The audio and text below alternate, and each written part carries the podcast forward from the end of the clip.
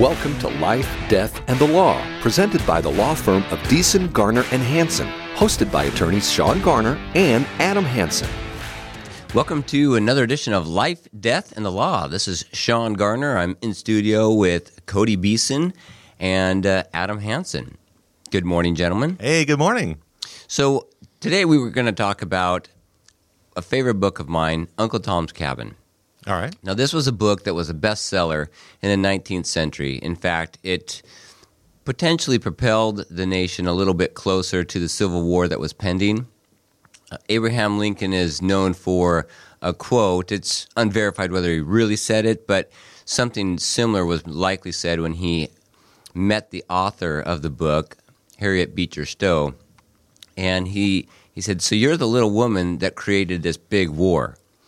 And it's about, obviously, the Southern treatment of slaves and abolition. And it's written in such a way that it just really grips the reader. It, it shows them insight into the life of what it would be like to be a slave and also to be a Christian. And so it's not just all darkness and torture and misery, it's a lot of light and compassion and love and forgiveness at the same time. It teaches the reason I want to talk about it on the radio show, and the reason I love it so much today, as as much as I believe readers probably loved it back in the 1850s when it was written, is because the the the principles that it teaches are the same today and have the same healing power for our nation as it struggles with this rift between it as it did before. It, it wasn't a story to incite a war, it was a story to demonstrate the divide between us Americans and help us reunite as a country under moral standards that should be upheld across humanity.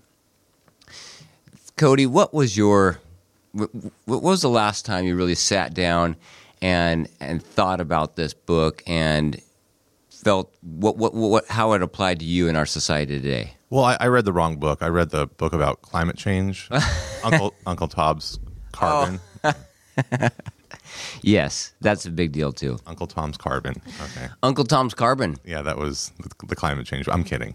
No, uh, no. So it, it's uh, it, has been a while. I mean, obviously since high school, but it still uh, resonates today. I mean, the fact that we're still dealing with these issues and uh, what a progressive book to say the least. I mean, if really the time uh, that it was written and you think about you know the, the, women's suffrage movement and that wasn't happening at the time, but clearly um, that was a, a topic of the times because it was it was very prevalent in this book. Um, and that being said, uh, just the whole story where it comes full circle, and like you said, the the mix mixing of, of Christianity and and really forcing you to, to, I guess, deal with the slavery concept and think about it at a time when like slavery was legal.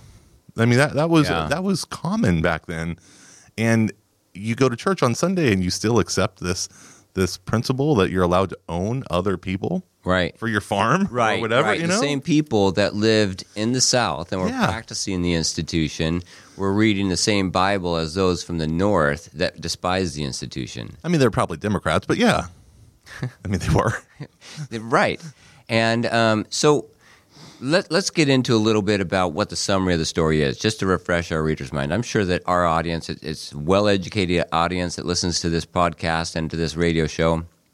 And so I'm sure all of you have read several times this book, but uh, just just for funsies, let's go over a summary of the key elements and uh, characters in the story.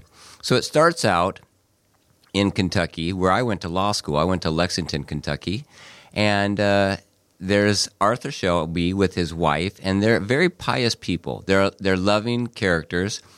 They are on a plantation, and they are slave owners, and they do disagree with the institution of slavery. However, Arthur feels like as an individual, it's just something that it's a societal norm and it, he participates in it because he's just one very small character in a very large society. And Mrs. Shelby, she's more sensitive to the morality of it and, and says, no, you know, it's an immoral thing and, and we shouldn't be practicing it. And also, she, they both treat their slaves very kindly to the extent that one person that owns another individual can. And I, and I suppose you can. You, you can treat somebody very kindly and, and still fit within that realm, although immoral as it is. Um, so, turns out that Mr. Shelby has got himself into some serious debt and a slave trader is at his door, and he's you know he's a slave trader, so he's not a nice guy. He he buys and sells humans for a living, and uh, he is driving a hard bargain with Mister Shelby and basically threatening him to take his farm unless he sells him the slaves of his choice. Turns out the slaves of his choice are Uncle Tom, a very pious Christian individual who is also well read and has been running the farm and just a great manager of industry in general. And so Mr. Shelby doesn't want to sell him because he's a friend and he's very valuable to his farm and his plantation in general. And he also notices this really funny and intelligent and good looking young boy that he wants to purchase as well. And he wants these two because they'll be easier to sell when he takes them down the river into the deep south and um, sells them in, I, I, believe it's New Orleans where they're heading to go uh, commence the slave sale. So he agrees, Mr. Shelby very reluctantly agrees, and um, to sell these two individuals. Uncle Tom, he's a middle aged man. He has a family. He has a couple young kids. He has his wife that lives there on the plantation. She's the cook for the Shelbys. And um, she is obviously distraught at this. Shelby's wife is distraught over this. And more so than ever, the mother of the young boy who is sold, his name is um, Henry, I believe he is, or Harry, his name's Harry. She's distraught, and her name's Eliza, and she's she's more than distraught. She, she's not accepting this. This is unacceptable for her. She's going to make a break for it. Um, Mrs. Shelby allows the news to be spread through the grapevine that this transaction is going to occur. In fact, Eliza overhears the conversation between uh, Mr. Shelby and the slave trader, and uh, so she says, "I'm I'm going to make a run for it." And Mrs. Shelby kind of directs the others, the other slaves there that are watching, um, to create a distraction and and slow down the slave trader in his pursuit of these individuals. And so they do. And she gets to the Ohio River and it's got chunks of ice flowing through it. And there's no ferry going across. The slave trader's hot on her heels. So she makes this daring jump from iceberg to iceberg to get across the river, thinking, if I die, I die. It's better than le- losing my son to be sold down south. And um, she gets across the river, and an individual helps her up the bank on the other side. So she's now in the free state of Ohio. And at that point, there is a senator that comes home and is speaking to his wife. And one of the great quotes of the book comes up, and it's between the senator and his wife about a new law that just got passed in Ohio about runaway slaves and whether or not you can provide safe harbor for slaves that have run away, which prior to that time had been allowed, but now this new law says it's going to be illegal to give any harbor or aid or or, or um, food assistance to any runaway slaves. So his wife, when he comes home, he's been out, he's been at the legislature, and this law has been passed. He, in fact, voted for it. He argued against it, yet. Uh, how politics go, they argued against him, and argued that for the benefit of the state, it's not good for us to go contrary to our states to the south and um, create animosity with them. So we need to pass this law. He disagrees with it, but goes against his feelings and his sense of morality and, and votes for the law. And he explains this to his wife. And this is what she has to say. This is their exchange back and forth. You ought to be ashamed, John. His name is John Bird. Poor, homeless, houseless creatures is a shameful, wicked, abominable law, and I will break it for one. The first time I get a chance, and I hope I shall have a chance. I do. Things have got to be pretty bad if a woman can't give a warm supper and a bed to a poor starving creature just because they are slaves and have been abused and oppressed all their lives, poor things. But Mary, just listen to me. Your feelings are all quite right, dear. But then, dear, we mustn't suffer our feelings to run away with our judgment. You must consider it's not a matter of private feelings. There's the great public interest involved. There is a state of public agitation arising that we must put aside our private feelings. Now, John, I don't know anything about politics, but I can read my Bible, and there I see that I must feed the hungry, clothe the naked, and comfort the desolate. And that Bible I mean to follow.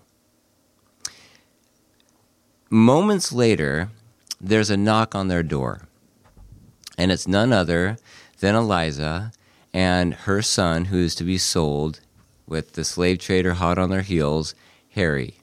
And they're soaking wet, nearly frozen to death, and neither of them have a conversation at that point. They bring them in, they give them their clothes. They had just lost a boy about Harry's age, and so his clothes and his things were still kept in a chest, and it was really tugging at their heartstrings. It had only been a month since they lost him to even look at the chest of clothes and his personal items. And by the end of their encounter, Harry is all fitted up with their lost son's clothes, and she is fitted up with um, the shawl of Mrs. Bird and sent to a place of an individual who had recently sold all of his, not sold, set free all of his slaves in Kentucky and moved to Ohio and sworn to fight for abolition the rest of his life. And sent there for further protection to get away from these slave traders. So you see the dynamics of these characters. There's individuals, both Mr. Shelby and Mrs. Shelby, in Kentucky that are participating in the institution of slavery, but disagree with it. And then there's the Bird, Senator Bird and his wife, that disagree with slavery, yet are going to allow it to continue. At least the husbands in both these situations are the ones that are propelling it forward.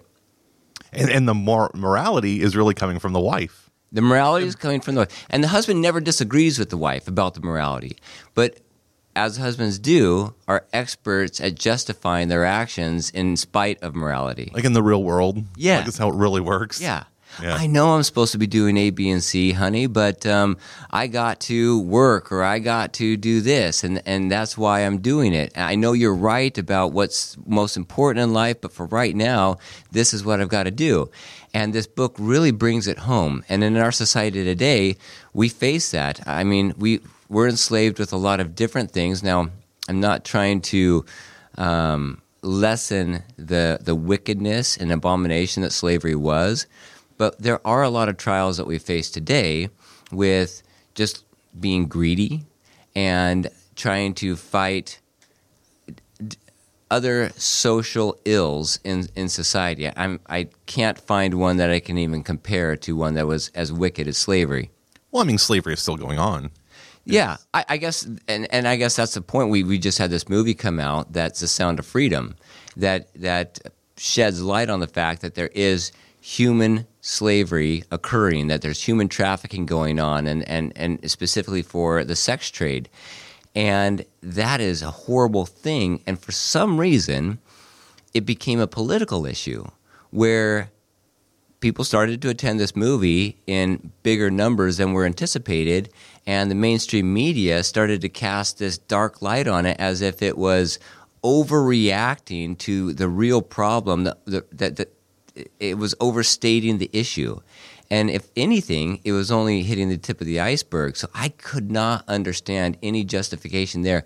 In reality, the, the party, the Democrat Party, that would typically be um, sympathetic to the downtrodden and, and the victims of tyranny and, and those who are rich and, and have access to wealth, were saying this isn't a problem. These people really aren't being gathered together and sold as a commodity as you're putting forth in this movie. And the reality is, yes, they are. Why? Why would you ever try to defend or downplay child sex trafficking? It's indefensible. Well, from my understanding, there's more slavery in the world today than there has ever been in history. Yeah, and and I think a lot of that is true. Number one, if you look at China and Africa and Asia, like it's it's, it's true, and I think I think a part of that, and I don't know all the statistics, but I think a big part of that is just because our population is so much larger.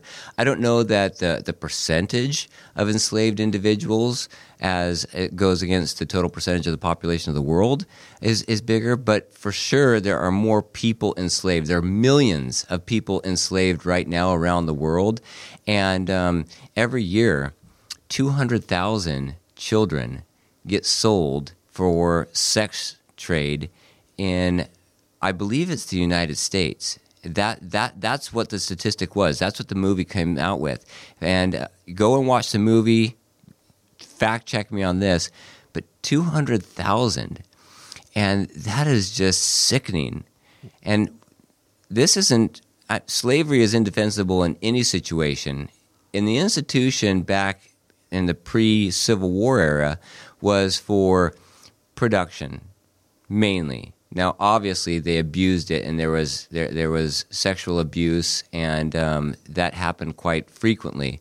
However, in this case, it's almost primarily for sexual exploitation. A single child, the statistic that they showed in that movie, could be sold six times in a single day. And uh, it's sobering to think about. So, there are some very wicked instances of slavery being perpetuated into our generation, it's not a societal norm. That's the big difference. It's not accepted openly in society. Um, I think we need to open our eyes more to how it is occurring in the underworld, and we need to do whatever we can. First of all, become educated about it in order to stop it. We have to take a break, but we'll be back. This is Life, Death, and the Law. Coming up, more thought provoking conversations on life, death, and the law right after this. You're listening to Life, Death, and the Law, presented by Deason, Garner, and Hansen, the law firm that has been voted Yuma's best six years in a row. Welcome back to Life, Death, and the Law. I'm in studio here with Adam Hansen and Cody Beeson. We're talking about Uncle Tom's Cabin. If you, I know you've read it. Everybody should have read it. It should be required reading to graduate high school.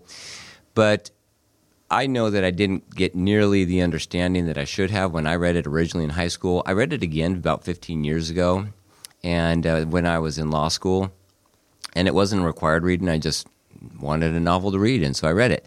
And uh, it came up. I was working in my garage, and I said, "Hey, Audible," on my um, Alexa device, play a book for me, and it chose Uncle Tom's Cabin.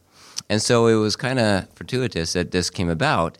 And it started playing, and I'm working on the car, and I'm just like enthralled with this book. And it hit me so hard with the deeper underlying applications that apply to us every day about how we need to look at what life is really all about and whether or not we're just going through our day to day motions as zombies, participating in society and going along with the social norms without taking an outsider, broader perspective look as to whether or not what we're doing is right or wrong, and moreover, what we attribute our energy and our resources to is to further justice and further what our purpose here on earth is all about. So, Cody, if you had to describe in, in a summary sentence what your purpose, what your existence is all about here, is it to be a comedian, a radio jockey? Is it to be a mechanic? And I know you do a lot of different things. What what is your overall purpose? Oh mercy! I know it's, it's a deep yeah, question. That is deep for a, a Monday morning radio and, program. And, and, I want our audience to yeah. think about that too. What, what what are you doing as you drive to work each day? What is your purpose? And is, is your daily activity furthering that purpose, or is it just kind of having you sleepwalk through life? I, I, hope I'm not sleepwalking. I hope there there is something there. But I mean, ultimately, I mean, uh, my goal is to, to build something. I I don't know about you, but I, I need to be inspired. And sometimes, you know, if you're not, you get into a creative, you know, like valley. So unless I have something to, to encourage me to, to build or create, so that's kind of what drives me is working on a project. I mean, I kind of see that with you. Like, you're an attorney, but you have a farm. Yeah. I mean, so you have your projects. So here, here is my purpose in life. Okay. It's to become the best person that I can be. That I, I believe that I'm an eternal being. That I always existed. That this period here in life is just a mortal experience to test how I'm going to react with my eternal spirit opposing the mortal appetites that are existent as I participate in this experience. I've got this body that's got appetites, and I, I need to keep those appetites in check. Now, a lot of those appetites are, are good. I need to be hungry, literally appetite, to eat food, otherwise, I'm going to starve to death. But I can shy away from the sweets and go towards the more healthy food if I want to continue to be healthy. And taking care of my body is a sign of respect to myself overall that, um, that I respect my body and I respect what I've been given from God.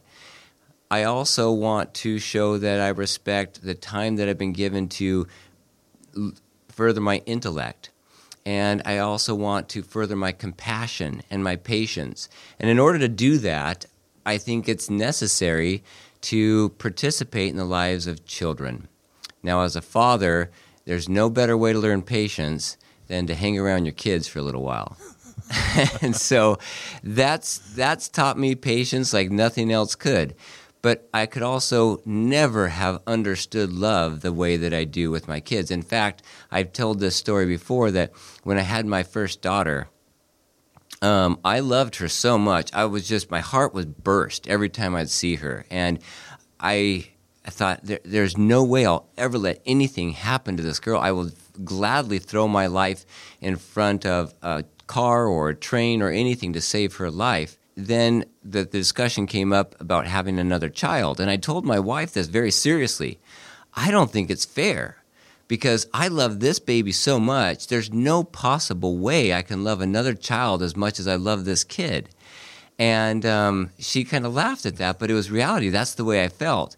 Now, as I had my second child, my ability to love grew. And so it wasn't that I had to take the portion of love that I had for her and, and give some to him. I just grew in my capacity to love. And, and it happened with each successive child. And so that's how it works for me. And, and I think that God wants us to learn what love is. And the only way for us to do it is to participate in some way what he is participating in by having children here on earth and loving them. And we can't understand that until we actually participate in it. Now, you might not have your own biological children, but you can still participate in a way of loving other individuals that demonstrates that godly love, loving and charity that is a characteristic that I believe is our purpose here in life to develop and as we go into the next life, it'll carry us on, and everything that we acquire here we'll be able to bring with us as, as far as the integrity and the the good and the bad characteristics that we develop. So that that's it. And I know I'm getting a little deep and serious, and I'm not trying to, but Uncle Tom's Cabin, he is a deeply devoted Christian. And as he gets sold, so we've got Eliza that she runs up north. She crosses the, the uh, Ohio. She's safe for the moment. The slave traders are still hot on her trail, and um, Uncle Tom, he just concedes to his fate. And so he goes and he's sold downriver. And as he's going down the Mississippi on the boat, he runs into this girl named Eva. And Eva is the embodiment of a Christian individual. She is just absolutely a loving individual. She, she does not see color. She loves everybody around her. And her and Tom form a close friendship on their two week journey down to the south. And they are on the ship, and, and she gets too close to the edge and falls overboard. And without a second thought, he jumps over and grabs her and lifts her up to a whole crowd of people that are reaching over the side of the boat to pick her up and bring her back over. Now, the irony there, and Stowe, the author, is, is amazing at pointing these out, is that there was another woman that was um, also a slave on that boat going south. And at one of the stops in Louisville, somebody offered a price to her master or the slave trader for her baby. And while she was sleeping, they agreed to the sale. And so the baby was sold and taken while she was sleeping. So when she woke up, she has no more baby. And the slave trader tells her, listen, the baby was sold. And so she casts herself overboard and nobody rescues her. She's drowned in the Mississippi. But when this little girl who is white jump or doesn't jump over but falls over. Uncle Tom jumps over and the only real compassion for him is that he does something noble and rescues this this white young girl and lifts her up and the whole boat is reaching over the side to pick her up and, and rescue her. Her father sees that she wants Uncle Tom to stay with her and so she begs her father to buy Uncle Tom and his name is Augustine St. Clare and he is a moral individual. He disagrees with the institution of slavery, but he doesn't have the spine to stand up against it. So he, he convinces himself that I'm one individual. What can one individual do against an institution that is so pervasive? And if you think about it at the time as well, it's an institution that had been practiced uninterrupted for all of human history, literally thousands of years. And so it's not just this is a large institution in the United States. Um, of course, it had been abolished in England recently, but that was an exception to the rule. Yeah, but how about all the colonies? Right. It, it wasn't know, abolished like, in the English colonies. Yeah. And between the lines. Right. And of course, the United States was not an English colony and it was its own independent country, but that that is the the, the backdrop here that this isn't just an institution in the United States. This is a worldwide institution and it's not a new concept, it's a concept that has always been around. And and for an individual, he's not in politics he he doesn't care to be. He's a very kind of um, carefree guy. He's independently wealthy, and so he doesn't want to shake the boat. He is very very nice and generous. So he he buys Uncle Tom, and Uncle Tom and Eva become great friends. He becomes somebody that is, is with her, her protector, her mentor. They share a lot in common in their um, Christian ideals, and they are friends to all of those around them. He helps run um, Augustine's household, and he doesn't have a plantation, but he does have a large household. He helps run it, and he's very industrious. And he grows so fond of Uncle Tom because he's such a great person that uh, he promises him, I'm going to set you free. It's just, it's not right for someone to be kept in in servitude in bondage and so i'm going to set you free so now Uncle Tom has this glimmer of hope that he's going to be reunited with his family up back north in Kentucky. And um, it turns out Augustine confides this in his sister, and his sister says, You need to do this right away. And he says, I'll, I'll get around to it by and by. I'm a young man. I'm, I'm, I'm going to put the paperwork in motion. Well, he doesn't do it. All it takes is you take out a paper, you write it down, and it's done. But he doesn't do it. So he goes out one night and there's a fight that breaks out at the at the bar or saloon that he's at, and uh, he tries to break it up, and he gets stabbed and brought home. And on his deathbed, he apologizes to Uncle Tom for not having done it; that he should have done it, but it's now too late. He's just, he's not able to move, and um, he sees his mother who's in heaven, and that's it. He dies. So Uncle Tom now is subject to an estate sale. And I guess that kind of wraps around full circle to what we're talking about. Don't put off your affairs, right? You never know when the end is near.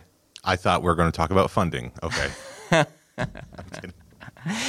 so, you know, you don't know when it's going to happen. And what happens here is catastrophe because um, Augustine's wife is a tyrant. Her name is Marie. She was brought up in opulence. She was a wealthy heiress, and everything to her is unsatisfactory. She's always got, if somebody's got a headache, she's got a worse one. If somebody's got a cough, she knows that sickness worse than them.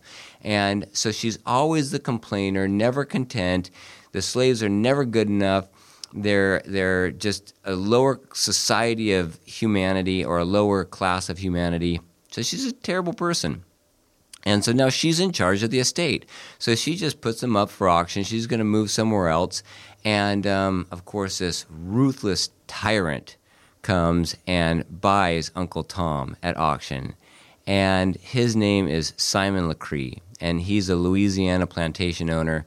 He takes him down, and he means to have him look over his plantation, but he does it with brutality. So he basically trains certain slaves, he gives them some level of responsibility and um, some comforts in life, then they will obey his every command. They will let him know if anybody's trying to escape. They will beat those who are not working hard enough, and they will become better watchers over the rest of the slaves than any hired man could be because they've got more to lose if they don't. And so that's his idea for Uncle Tom. And so the first time that he orders Uncle Tom to beat a slave for not getting in their quota of cotton that day, he refuses. And he, says, and he says, If you refuse, I'm going to beat you. And Uncle Tom says, Well, you can do whatever you want. I pray that you don't, not for my sake, but you don't, I don't want this sin to be upon your head. I have done nothing wrong. And so if you beat me, it'll be a sin upon your head. And Simon Legree is the embodiment embodiment of Satan. He's is this horrible, very hard individual, and so he he wants to beat this piety out of Uncle Tom, and he intends to do it. So he, he t- tries to beat him. He makes him basically incapable of working for several weeks until he can recover. And uh, one of the slaves that he has as a mistress, basically as a sex slave there on the farm, Cassie begs him to stop doing this. He's he's just wasting property, if nothing else. He try, she tries to appeal to his business senses and says, "Why why would you destroy his capability of just being a productive person on the farm?" And um, so he stops beating Uncle Tom for the time. Then turns out things get worse for Cassie, and uh, Simon Legree has also purchased somebody else who sh- he plans on replacing Cassie because you know she's getting old and worn out. Cassie sees that uh, Simon Legree is is now going to make Emmeline, who is this young girl, probably 14 years old or so, um, become his new mistress, sex slave. And Cassie, of course, is embittered at that and also cares deeply for other human beings. And so she's made up her mind to leave and risk being killed uh, escaping, and she's going to take Emmeline with her. And Uncle Tom says, "Yes, you can do this." And she says, "Uncle Tom, we need your help to do it because he's he's incredibly wise." And he says, "I can't. I'm not going to do it, but I encourage you to do it." And so she comes up with this incredible plan to escape. And uh, we're going to come back after the break and talk about this plan and how it succeeds and what the result is on Uncle Tom. This is Life, Death, and the Law. Coming up, more thought provoking conversations on life, death, and the law right after this. You're listening to Life, Death, and the Law, presented by Deason, Garner, and Hansen, the law firm that has been voted Yuma's best six years in a row. Welcome back to Life, Death, and the Law. This is Shawn Garner. I'm an attorney with Deason, Garner, and Hansen. We're talking about Uncle Tom's Cabin. And this is a book that you must, must read if you don't like to read or you don't have time and, and you're sitting in your car for a half an hour or so a day, get it on Audible. go to the library, get the library app. You can get it there too, and you can listen to this book. The narrator is fantastic. So um, this is a book that is a must read, especially in the divisive society that we live in today, because it talks about the attributes that we all need to adopt in order to overcome the hatred that we are developing with our fellow citizens. And there is no issue like slavery that is plaguing us today, but there are similar issues or, or, or, other issues that are plaguing us that are creating a great divide in our nation. And this book teaches us how to overcome them and how to act as an individual. Even if we feel that um, the political system is too corrupt for us to ever stand up against it or just vote based on our conscience, if we vote for the person that we think is the best candidate, we're throwing away our vote, or if we speak out the way we truly feel and uh, might be blacklisted or canceled because we do it, then it's not worth it.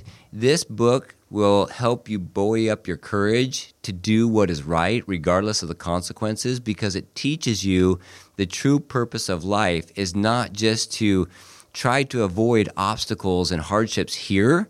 It's to develop your talents and your potential, your capacity to love one another, and your patience. And if you don't do that, then you've really accomplished nothing, and the life to come will be very empty. So, that is what the book really instills. And I think it moved the nation to embrace that idea so that this morality that all of us have within us was ignited to push harder against the institution of slavery and then ignite the Civil War. I mean, we're not dealing with slavery today, but we are dealing with other issues that I think a majority of the population are just staying silent on. You know, like yeah. Uh, at one time we talked about gendered bathrooms and we just, whatever, you're quiet. Yeah. And now it's like, and, and I know there's other things going on um, uh, as far as, you know, uh, transgendered students and all this other stuff going on. But point being is now that's even more in your face. It is. And and and so what I'm encouraging you to do is I'm not telling you what your political beliefs ought to be and and trying to argue and persuade you about them. What I'm telling you to do is look deep down in your heart, find the morality, what does it tell you? Your conscience is the spirit of God in you telling you what is right and wrong and stop hushing it. Stop pushing it to the side and doing what's easiest. Follow it. And it may lead to hardships. Embrace those hardships. Those are the things that will make you develop as a character and create a better person for you for the next world because this world is, is just a fleeting moment in the eternities. So stop just looking to make your life easy and go with the flow follow your conscience. And that's what Uncle Tom is teaching. And so he's down on this plantation in Louisiana. He's a slave to Simon Legree, and uh, he's being beaten because he refuses to do anything that is contrary to his conscience. He'll work all day long, he'll work till he dies, but he will not abuse another slave, and uh, he will not do anything that is immoral.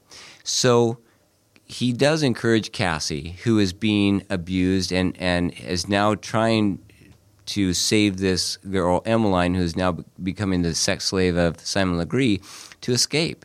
He says that, that, that that's a greater evil and you've got to get out of here.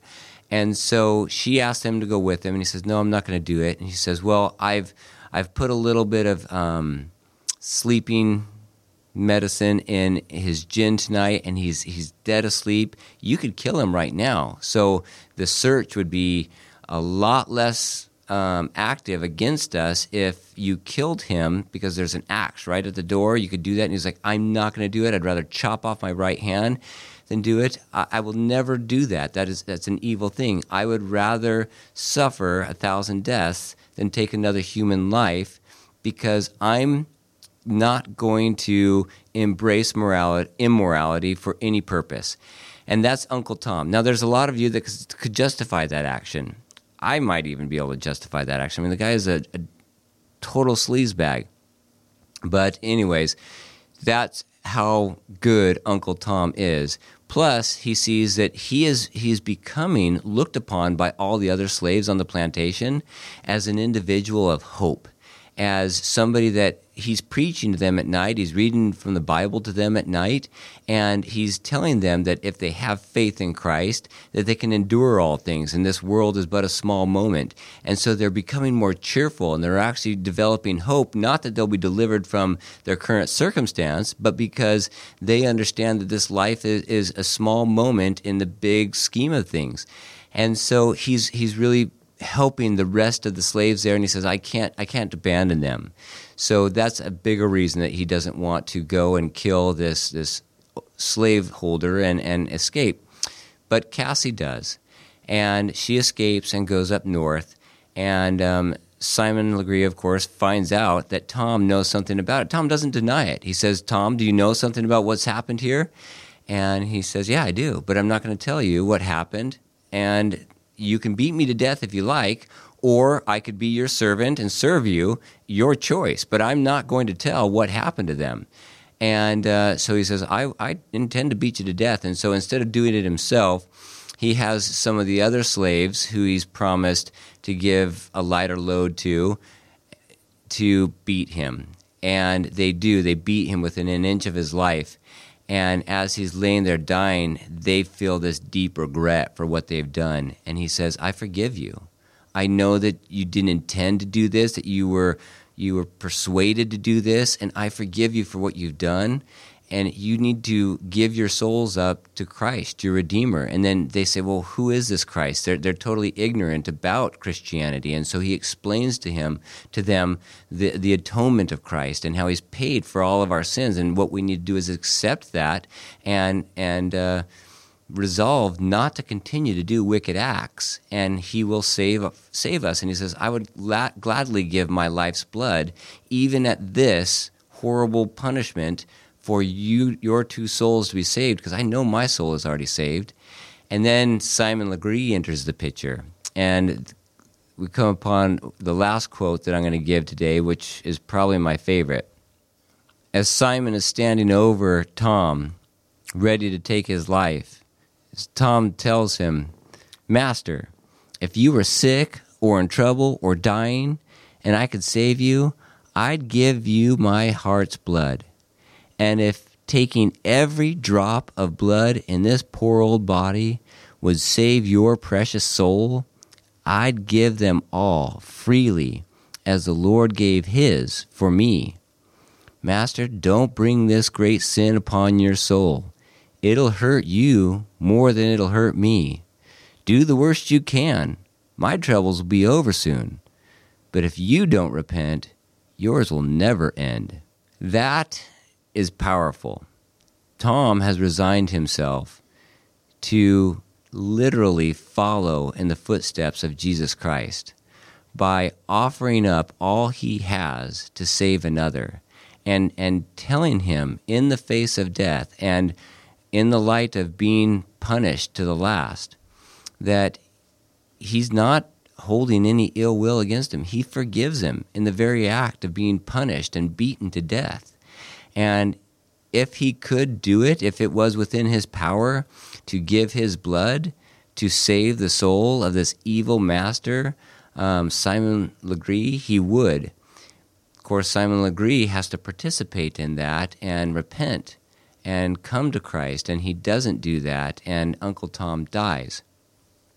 But think about it if more of us felt that way, if we had the contrition, if we had the compassion for our fellow beings, regardless of how they acted to us, to love them to the end, then we would have a society that functioned much, much more compassionate. The divide between Americans, especially, is small in comparison. If you were to walk into a grocery store and talk to an individual about what their troubles are and what their wants are and what their needs are and what their family experience is, you would find that nine points out of ten are similar with yours, even if you were staunch conservative and they were very liberal. But we tend to focus on the differences. And even if you identify those differences and still have compassion for them, then how much better off would we be? You, it doesn't mean that you have to lie down and allow the system to roll over you. It's quite the opposite. It means each individual stands up for what's right, and in spite of what's going on in the system, they do what's right. And that is what is going to change the system. And that's what did it during the 19 or the 1860s and what caused the Civil War, and a lot of blood was spilt to pay for that national sin of slavery. But we've got a lot of things that we need to atone for now in our nation. There's a lot of greed that's going on. There's a lot of indulgence. There's a lot of um, horrible things like sex trafficking and just crime that's running rampant. And we need to become a more moral people and resign ourselves to be more Christ like and work hard to better our society and embrace the the spirit that will never lead us astray, and that is God's spirit within us, our conscience, if you will, to do what's right regardless of the consequences. Read Uncle Tom's Cabin. It's it was a best-selling book of the 19th century. It should be the best-selling book of the 21st century. That's all the time that we have for today. We will talk to you next week. If you have questions or want to know more about something that was discussed today, please call the law firm of Deason, Garner, and Hansen at 928 783 4575 or visit yumaestateplanning.com.